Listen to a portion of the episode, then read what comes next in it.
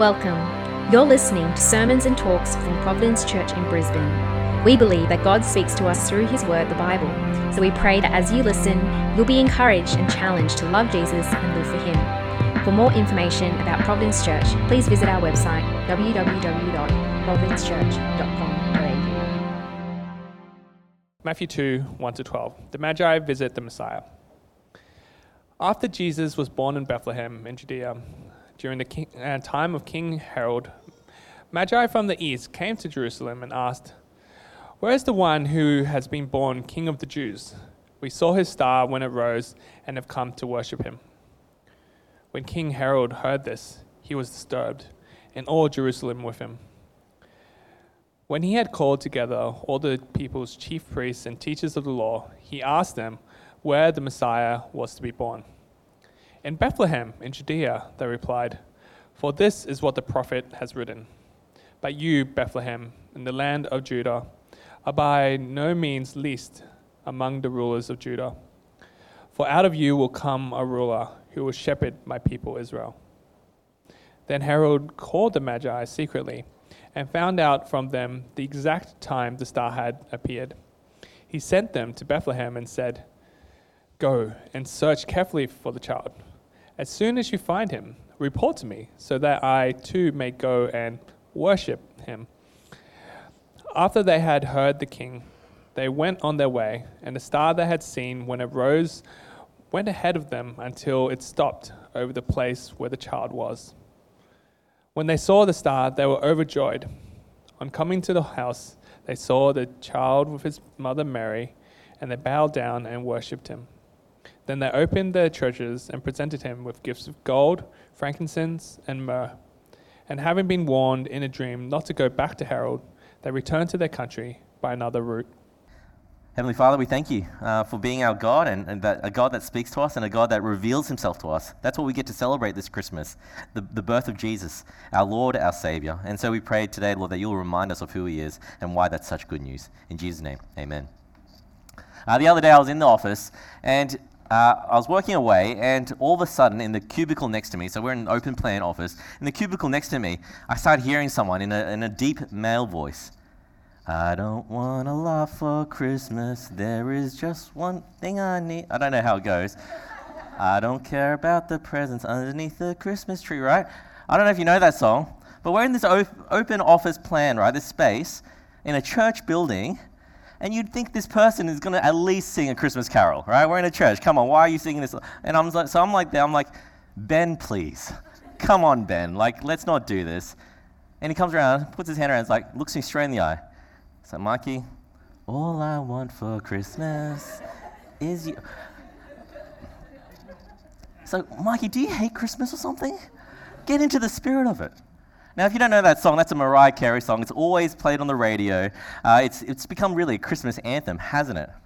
People play this song uh, when they put up their Christmas tree in November. It gets overplayed in the shopping centers, on the radio. But who here, who here actually likes this song? Yes, there's a few. And who here really gets annoyed by this song? Yeah, a lot more, right? Like, come on. Hands down, Mariah Carey. I'll give it up to her. She's a great singer. But when this song plays, I just want to, oh, I just want to roll my eyes, right? Now, I've been finding that I do that a lot recently. I do roll my eyes a lot. Not about Christmas. I love Christmas, but about people's opinions about Christmas. I get on, on Facebook and people are arguing about how, you know, um, you know w- what is a Christmas movie? You know, and they're, they're arguing, you know, Home Alone's my favorite Christmas movie. What's the other ones? Love Actually. And of course, Die Hard. People are like, no, Die Hard's not a Christmas. It is a Christmas movie. You know, if you actually watch it, you know, the Bruce Willis, he plays the savior figure, and it's so good. It's during Christmas time, so it's a Christmas movie. And then there are other people debating. You know, they're debating about how Christmas. Oh, Christians just stole Christmas. It was a pagan festival. Christmas. You know, Christians stole. They hijacked it to be their own. People have been debating that for ages. People get passionate about Christmas trees, like, oh, we shouldn't, you know, celebrate Christmas with Christmas trees because that's a pagan thing as well. Santa shouldn't be the focus on Christmas time; it should be Jesus, and all. And I get that. I get that. You know, I get that as a parent now. You know, I'm not telling my kid about, like Santa's a guy in a suit. Yes, he's nice. He gives gifts and everything, but he's not real. He's not real. And I, you know, I, I'm just going to whisper that in case any parents feel uncomfortable with me saying that out loud. I'm not a big fan of Santa, okay? You might have gathered that from last week as well. Um, many are divided on these issues, right? The fact that I have to whisper that. The fact that I have to whisper that, come on.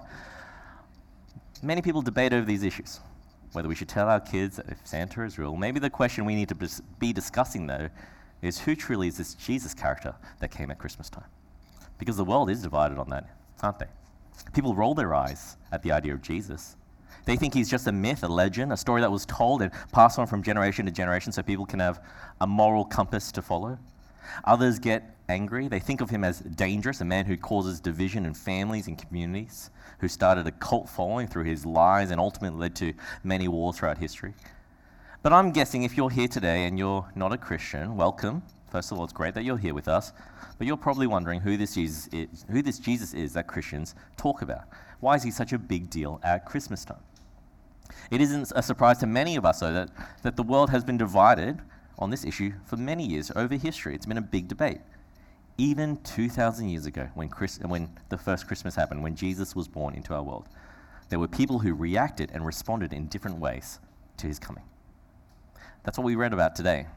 That's what we read in our Bible. The first Christmas, we saw people who responded differently to who this Jesus was. Let's get back into it. Let's, um, we're going to read from the text again, so if you have your Bibles, you can follow along with me. But we have a few different characters in this story, and we see how they respond differently to this, the birth of Jesus. So let me read again from verse 2. After Jesus was born in Bethlehem in Judea, during the time of King Herod, uh, Magi from the east came to Jerusalem, verse 2, and asked, Where is the one who has been born King of the Jews? We saw his star when it rose and have come to worship him.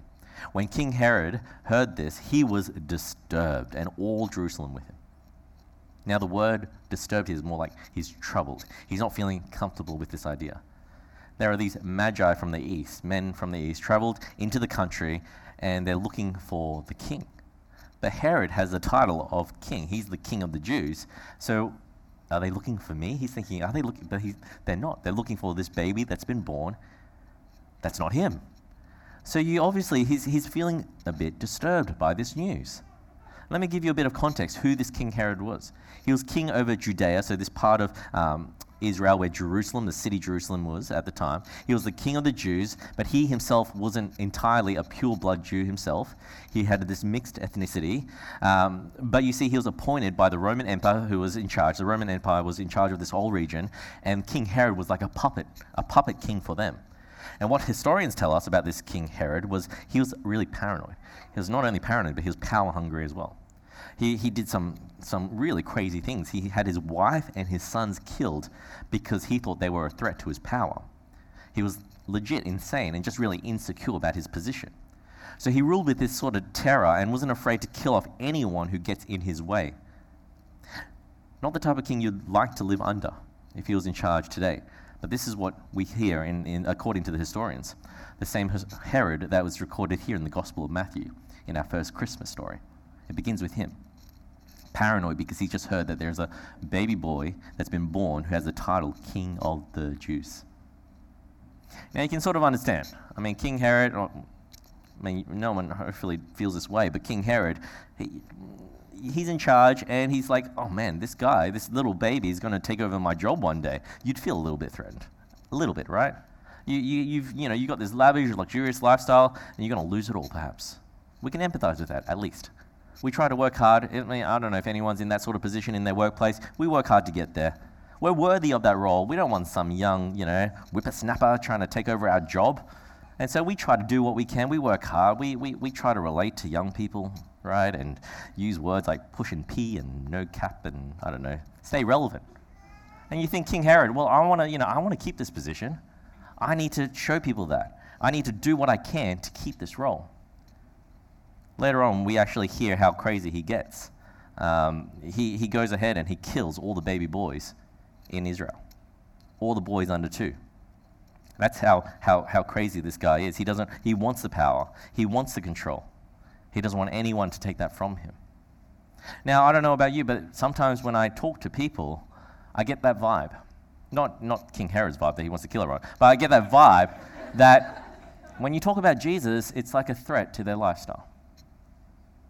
Uh, that if I believe in Jesus, my lifestyle is going to be ruined. That Jesus is going to take away power and control from me. He's going to take my position on the throne of life. I don't want anything to do with him. We get to the point of being angry sometimes at God. Because God, you know, we thought uh, we thought we were the masters of faith, and everything's not going the way we wanted. So we get angry at God, and then we don't want Jesus even more, even though we know there's something going on out there. I mean, you know, when you look at King Herod, he's supposed to believe in God, but he doesn't really. He gets angry instead. Let's look at the other characters. When Herod finds out about Jesus, he calls the chief priests and the, the Jewish leaders, the teachers, to come to him. He asks them, these are the experts in the, in the scriptures, like they know their Bibles. He asks them, Where's the Messiah, this king of the Jews? Where was he to be born? They say in verse 5, In Bethlehem in Judea. And they read out part of the scriptures, a prophecy about Bethlehem, where this king will be born. Now, we're not only told about these Jewish leaders, um, but we can at least, we're not told much, but we can at least conclude that their attitude to this is pretty like, well, here's the answer, but I don't know, shrugs. That's how they're feeling. Like there's this sort of indifference that we're hearing, where we don't really hear anything else about their uh, opinion about this. Sounds like they don't really care. They might be disturbed, like like uh, King Herod is, but this is all we hear from them. We know if you guys read your Bible, you know later on in the stories of the Gospels and all that, we know the Jewish leaders they get very antagonistic against Jesus. They too feel the same way, don't they?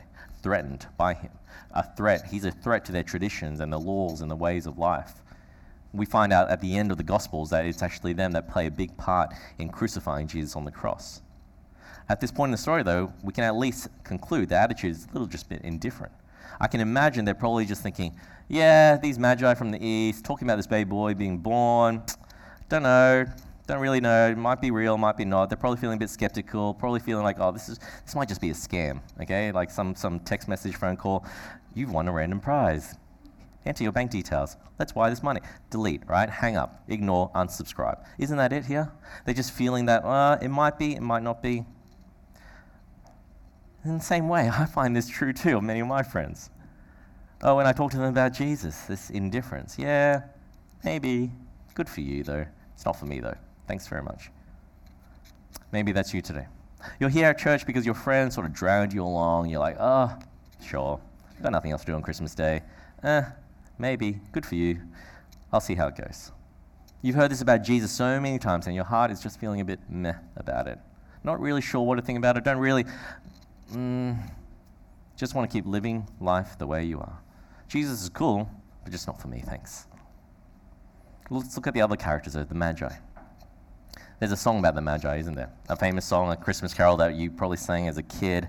Uh, we three kings of Orient are. I want to I want to I want to de- debunk some of this song with you. Uh, let's not rely on this as a history lesson. This song, I loved this song growing up, man. It was the only song that my voice could actually sing. Like it's just a "We Three Kings of Orient," you know. Like I could, I felt comfortable singing that one out of all the Christmas carols. Um, Joy to the, it's so hard to sing that song. But when you look at this song, three We Three Kings, right? The first thing we need to acknowledge is in the Bible here, when we're told about them, this, this is where we're told about them, we're not told that they're kings. We're told that they're magi, first of all. We don't know if there were three of them. Why do we think there were, there were three gifts? Yes, they present three gifts, but we don't know if there were three magi. There could have been a whole group of them. There could have been one or two of them, a couple of them. But we don't actually know who they are and how many of them, how many of them actually came. Now, when you think about the word magi, you're thinking about more like priests they were um, people who uh, were, were, were scientists, astrologers. They read the stars. That's why they're following the star. They, they taught people stuff. They were like academics. The Bible tells us they're magi, they're wise men from the east.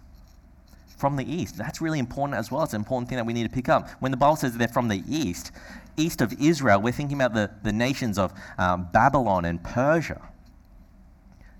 What that's saying is they weren't Jewish, they weren't Jewish people. Jesus is a, was born a Jewish person here, in a, in a you know in a, in a in a country that's predominantly Jewish. That should be really fascinating to us. When you think about Babylon and Persia, I mean those countries to the east, what are they known for in history? Babylon conquered Israel. They were the enemies of Israel, the Jews. Similar to Persia, Persia were a bit nicer, but they were in charge in history at one point. They once held Israel captive, took them to their lands, plundered and pillaged, and did horrific things. So we have these pagan astrologers from the east who have traveled far, following a star in the sky to worship a baby. Who would do a pilgrimage like that? Who would do that unless they're being given some sort of special vision, some sort of revelation this giant star in the night sky will lead them to the King of the Jews, the chosen King, the one that will rule over all nations, the ruler of the world. You'd only do that, right, if you're convinced, totally convinced who this baby was. Isn't it so fascinating that the ones in this story who recognize the baby for who he is isn't the ones who've been waiting for him this whole time? The Jews, Israel, they've been waiting for the Messiah, the King, to come. They're not excited. The ones in the story are the ones from the east, the Magi from the east, pagan priests. They came not for war, but for worship, not to pillage and plunder, but for praise, to praise and proclaim. The king that the nations have been waiting for, the rightful and true king. He's the king of the Jews, the one who is born to rule over the nations. He's been born this night. And isn't worship the response they give to Jesus? In verse 10, we read that they saw this child and they fell to their knees and they worshipped him. They gave him gifts gold, frankincense, and myrrh. You might be wondering why those gifts. Uh, gold is a, a, very expensive material, right? We know that today as well. Gold, it's an it's a expensive material worthy of a king. Frankincense, it's, a, it's like an incense, a perfume that's offered usually to the gods. And there's myrrh. What's myrrh? Well, it's, it's an oil, uh, an anointing oil used in those times. Anointing oil to embalm dead people with. Why would you give that to a baby? You wonder that, right? It was symbolic of death. They're, they're, they're more than just lavish gifts for royalty, aren't they? They're gifts symbolic of who this baby is gold, frankincense, myrrh. The Son of God who came to rule and to one day will die for his people. They recognize something about this Jesus that we can only assume they've been told from God Himself who this child is, to follow this giant star in the night sky, which will lead them to Him. But what's going to be our response to who Jesus is? We have the whole picture. We have the Bible in front of us. We know this baby boy. We know how history turned out. We know why many, we, we hear that many today call him king, the king who teaches and loves and sacrifices his life on a cross for his people. Just a chapter before in, in Matthew 1, we didn't read it today, but let me read a little bit from it there's an angel. He, came, he comes to appear to Mary and Joseph, the parents of Jesus. And this angel gives them this big announcement uh, Mary, she'll give birth to a son, and you're to give him the name Jesus, because he'll save his people from their sins. Now, all this took place to fulfill what the Lord has said through the prophet. The virgin will conceive and give birth to a son. They will call him Emmanuel, which means God with us. There's a beautiful picture here where uh, Jesus is born and then given these names Jesus and, and this other name, Emmanuel an angel brings this message to them, and it's like, well, these names are so important, aren't they? We need to figure out eh, names in the ancient Middle East, they're important, they have meaning. Jesus means God will save. Emmanuel means God with us. God is salvation, God with us. And so when we think about Christmas, it's so much more than a cute baby in a manger, isn't it? So much more than the birth of Jesus. It's about the purpose of his birth. The manger isn't a gift to a, a cozy, warm world. Because the world, when we, he comes into our world, the world is at odds with God. Jesus breaks actually into history and it enters into our universe because there's a problem in our world that needs to be fixed. There's sin. That's a big problem.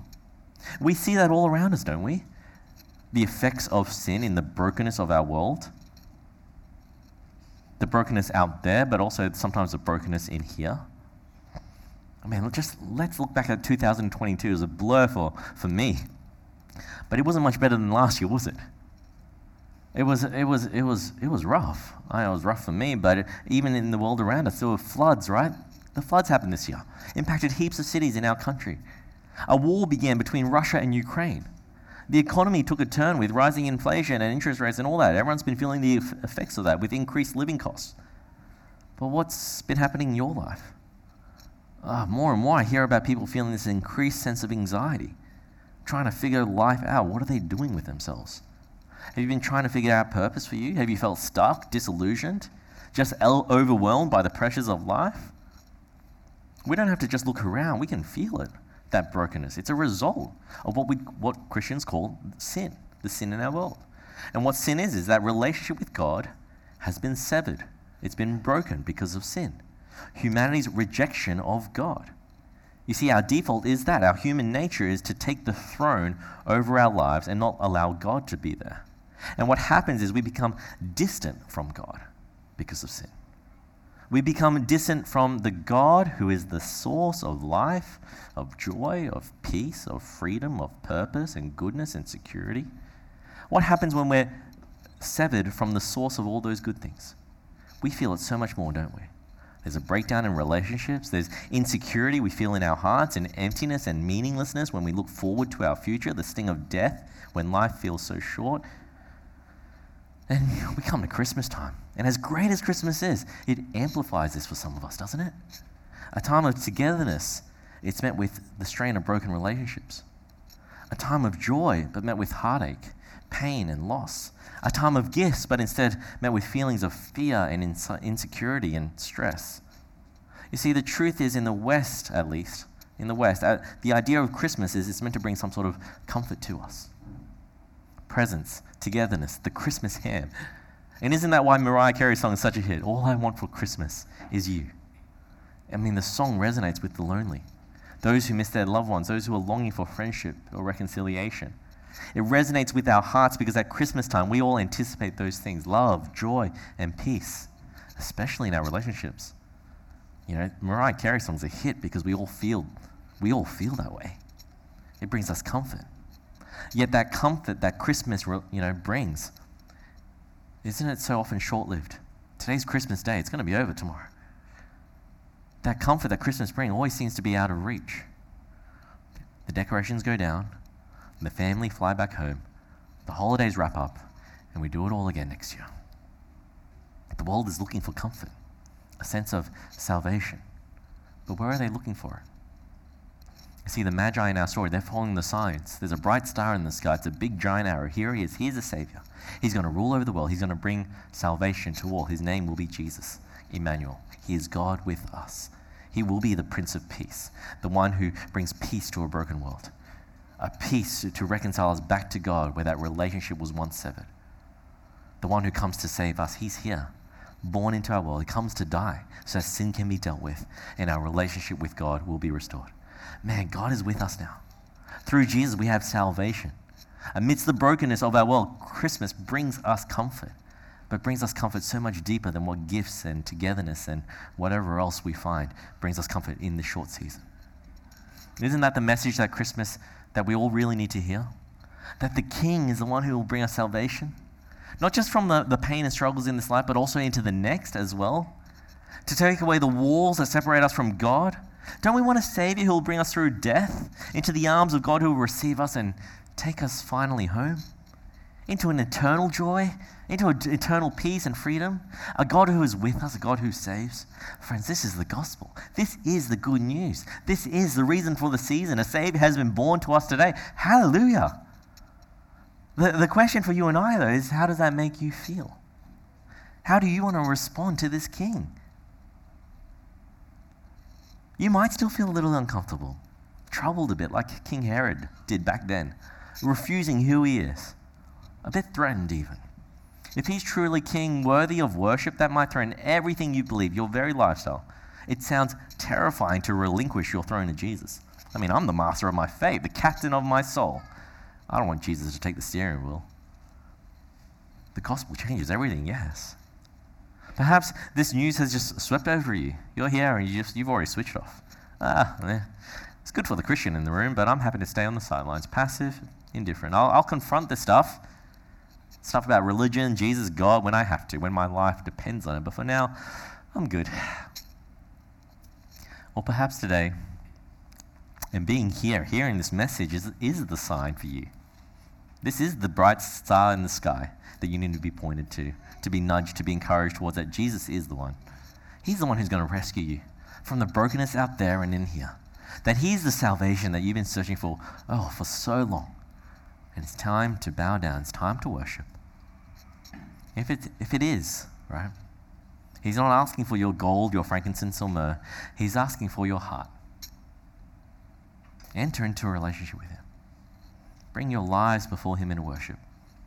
And that invitation is for all of us here today, especially for those who, who don't know Him yet. Get to know the one we call the Prince of Peace, Emmanuel, Jesus, the Christ, our Savior. It really reminds me of that story that went um, viral a few years back.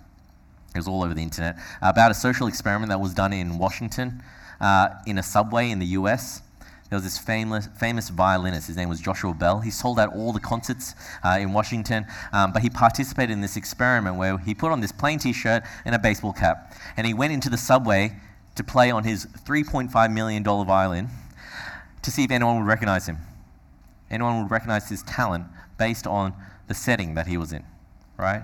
So you'd expect a big crowd. You'd expect uh, you know, hundreds of people surrounding him in the subway if they recognized him. He, he played for 45 minutes during peak hour, right, in the subway. 1,070 people walked past him that day. He made only $32 in 45 minutes, in mostly coins.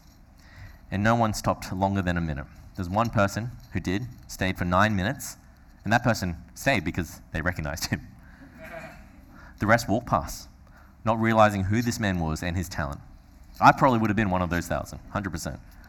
Uh, the experiment showed really without that, without any commentary, without any marketing or, or guidance at least, we don't know great art, even if it was right in front of us. We wouldn't know uh, if there was a Mona Lisa painting right in front of us if we walked past it, the real Mona Lisa. We wouldn't know. We need that guidance. We need that, uh, that, that commentary to help us recognize. Now, I get it. Classical violin is a niche, right? The average person walking past in a subway wouldn't have recognized him. We might even feel a bit divided about how great this you know, talented this man really was.